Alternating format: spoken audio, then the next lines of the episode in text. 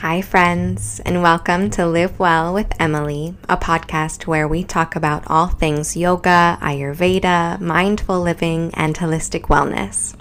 My goal is to inspire and empower you to cultivate a deep sense of connection with yourself and give you the tools necessary to live a more balanced, healthy, peaceful life. I'm so happy you're here. Let's get started.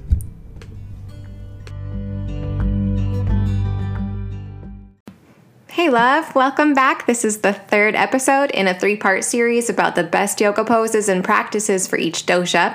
If you haven't listened to Kapha dosha or Pitta dosha, by all means, go ahead and go listen to those as well. Otherwise, let's start with today, which is Vata. So, all dosha mind body types need to move every single day, and I personally recommend yoga for everyone. And Ayurveda is definitely um, a proponent of yoga as well, as we all know.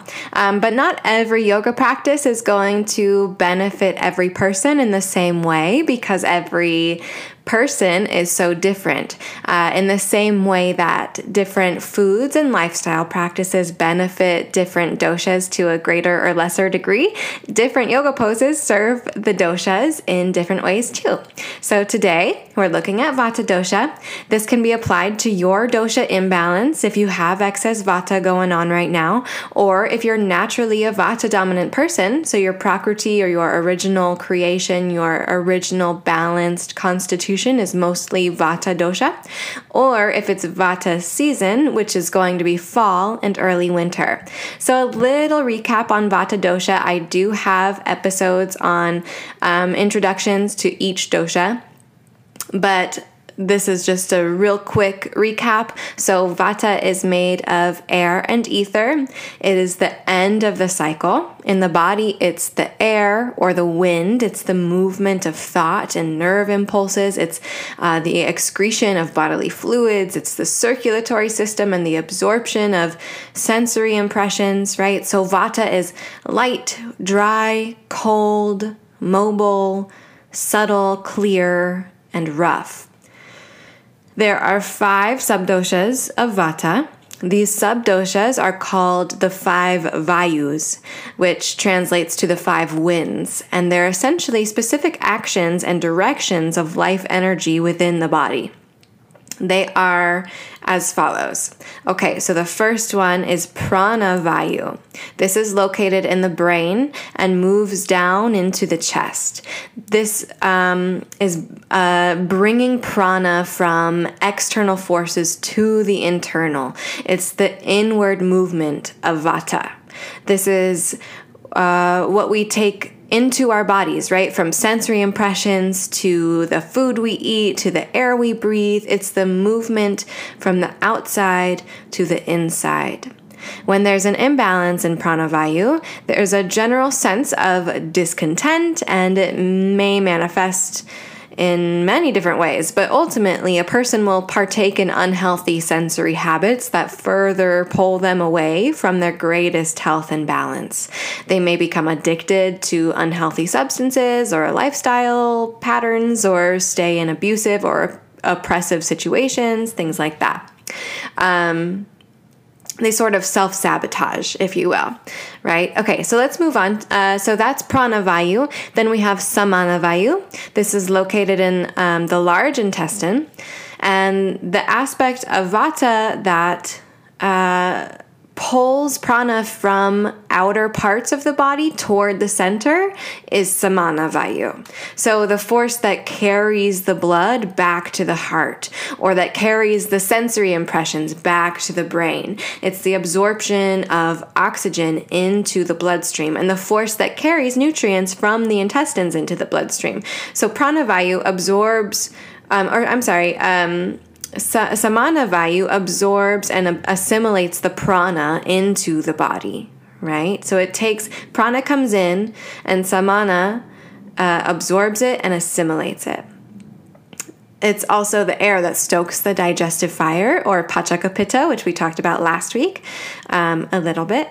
And Excessive samana vayu manifests as low or variable appetite, malnourishment, low agni or digestive fire, as if you've like blown the fire out with too much air. Um, as well as alternating between constipation and very loose stools.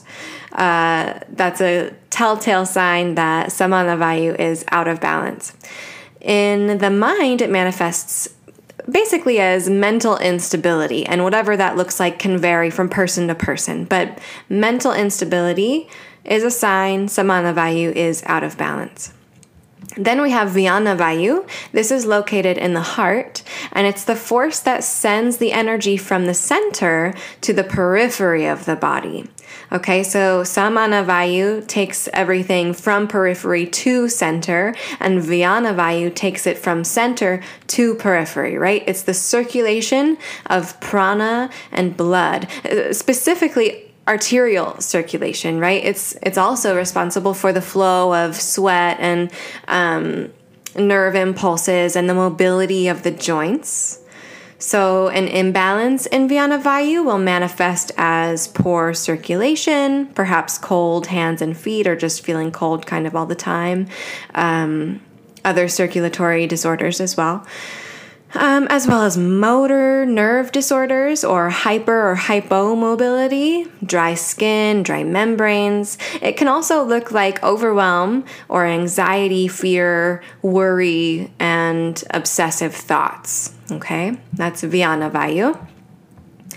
Um, and then we go on to Udana Vayu. This is located in the chest and the throat. This is air moving up and out. This is the force that puts all of the prana to work, right? So prana vayu brought it in, samana vayu um, absorbed it, vyana vayu sent it out, and udana vayu puts it to work. Okay? Um, so it motivates action within the body and the mind and expression of self. So it governs our speech patterns um, and it has a role in the ability to recall memory. Udana is the force that sends our energy outward in a clear and concise way. Physically, Excess udana can manifest as a speech deficiency or even a dry cough or burping. Vomiting is considered udana vayu um, in excess. Uh, psychologically, we see a person who may be reckless or be over or under enthused, like in a in a socially inappropriate way. Um, that would be udana vayu out of balance. Then we have Apanavayu. This is located in the colon. This is air moving down and out. So Apanavayu governs elimination of bodily waste, like feces, urine, menses. It also plays a major role in childbirth, ovulation, and ejaculation. So, an imbalance in apana vayu can manifest most commonly as constipation, gas, bloating, um, scanty menstrual flow. Uh, but also things like infertility, poor semen quality, long and difficult labor, scanty urine, stuff like that as well. Um, it can also lead to just a general feeling of negativity and, and downness. Okay, so now that we've looked at, um, you know, a little deeper into the roles of Vata dosha within the body, we can see how yoga poses that balance Vata are going to focus on improving circulation, aiding in the digestive system and providing a general sense of grounded peace, right? Vata is the most sensitive dosha. It's generally the easiest to throw out of balance. And we live in a very Vata heavy world. Um, so we need to move with real mindfulness through our poses. We need to ground, ground, ground both the physical body and the mind and the emotions. So, poses that balance apana vayu, so the colon, that digestion, um, and bring ease to the colon and the digestive system are going to be forward bends.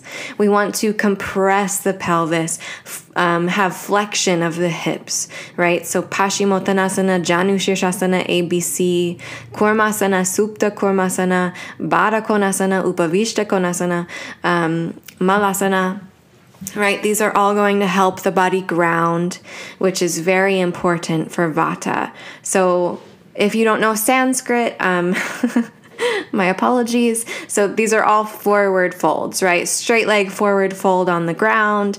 Janu Shirshasana is when we pull the um, the foot back. So the sole of the foot is on the inner thigh and fold forward there. Um, you know, Baddha Konasana is bound angle pose, so butterfly pose. Upavishta Konasana is like a wide leg forward fold. Malasana, yogi squat, okay? Um, these are all going to help the body ground okay um, forward folds and then and then also like seated postures like padmasana which is lotus pose or baddha padmasana which is a bound lotus pose. So wrapping the arms back behind you and grabbing onto the toes if if you have that mobility. Sukhasana just an easy seated position very helpful for grounding. Um, so those are great options forward folds, seated positions. People of Vata nature can have a tendency toward uh, excessive mobility, right? Without the strength necessary to keep things healthy and supported. So, strength poses will be helpful. They'll help to balance that mobility out as long as they're entered into very slowly and mindfully. Kapha needs to move or sorry, Vata needs to move slow and stay conscious with every movement. Um, so, strong standing poses, like, um, well, really strong poses in general, right? So, we have Virabhadrasana, A, B, and C. Those are um, warrior one, two, and three. Parshva Konasana, which is a side angle pose. Chaturanga Dandasana, so four limbed staff pose, that bottom of a push up. Navasana, boat pose. Those are all strong poses that are um, going to stabilize Vata without without causing too much strain in the body, generally speaking.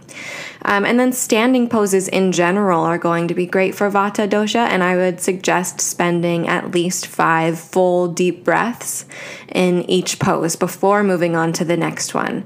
If, if it's a vinyasa practice, make sure you're moving slow and consciously, feeling every movement happen in the body. Be really mindful of what's happening on the inside. Yeah. Uh, standing forward folds, um, Trikonasana, which is triangle pose, Prasarita Padottanasana, uh, A, B, C, and D. So that's a wide leg forward fold standing. Um, Adho Mukha Svanasana, downward facing dog. Those are all going to be really great for Vata dosha for that grounding sense. Um, and then let's go on to pranayama practices. So, breathing practices are a super powerful way to balance the doshas and cleanse the body and the mind, but we need to make sure that. Um, it's a good option for you. So please check in with your yoga teacher before taking on any of these pranayama practices because they're not always recommended for every student, especially vata dominant people or vata um, people who have a vata vikruti, a vata imbalance. Um, it sometimes it's not the best option. Um, but if you get the go ahead with your yoga teacher, with your qualified yoga teacher, then uh, here are some options for you. So, so okay, so vata is air and ether, right? So we want to control our breathing during our vata balancing yoga practice, right? I mean, we always want to control our breathing during yoga, but vata needs to hone in the air quality even more so because they become so ungrounded so easily. So breathe with sound through the nose throughout your entire yoga practice. This is very, very important, especially for Vata. Um, as you sit in, med- in meditation, uh, breathe full, deep, slow breaths in and out through the nose. Nadi Shodhana is alternate nostril breathing. This is really great for Vata dosha. Uh, so you sit nice and tall and inhale through the left nostril, exhale through the right nostril. Then you inhale through the right nostril, exhale through the left nostril. Right, so we're alternating inhales and exhales through each nostril. So you just use your hand and you close the left nostril up, inhale through the right, close the right, exhale left. Inhale left, close the left, exhale right, right? Okay, and just continue like that. Um, we've I've talked about Nadi Shodhana on the other episodes as well, so I'm not gonna go through the whole thing again, but um, basically that's what it is. Okay, inhale through left, exhale through right, inhale through right, exhale through left, and you repeat like this for at least five minutes or so. Maybe even a little bit shorter if you're just starting out and you're very vata imbalanced.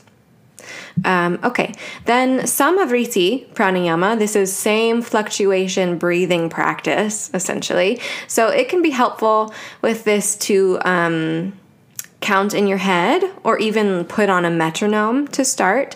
This breathing practice is it's really simple. It's just making your inhales and your exhales equal length. So if your inhale is a count of four, your exhale is a count of four.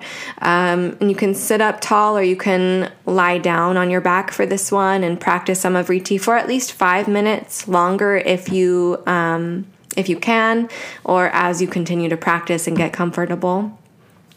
You can play with lengthening the inhales and the exhales longer and longer each time you practice as well. So eventually, maybe you're inhaling for a count of 10 or 15 or 20, and then exhaling for the same 10, 15, 20, whatever it is.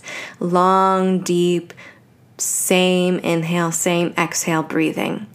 You should also be breathing samavriti during your yoga practice, right? So when you're doing your breathing with sound, the inhale and the exhale should be of equal length. That's important too. Okay.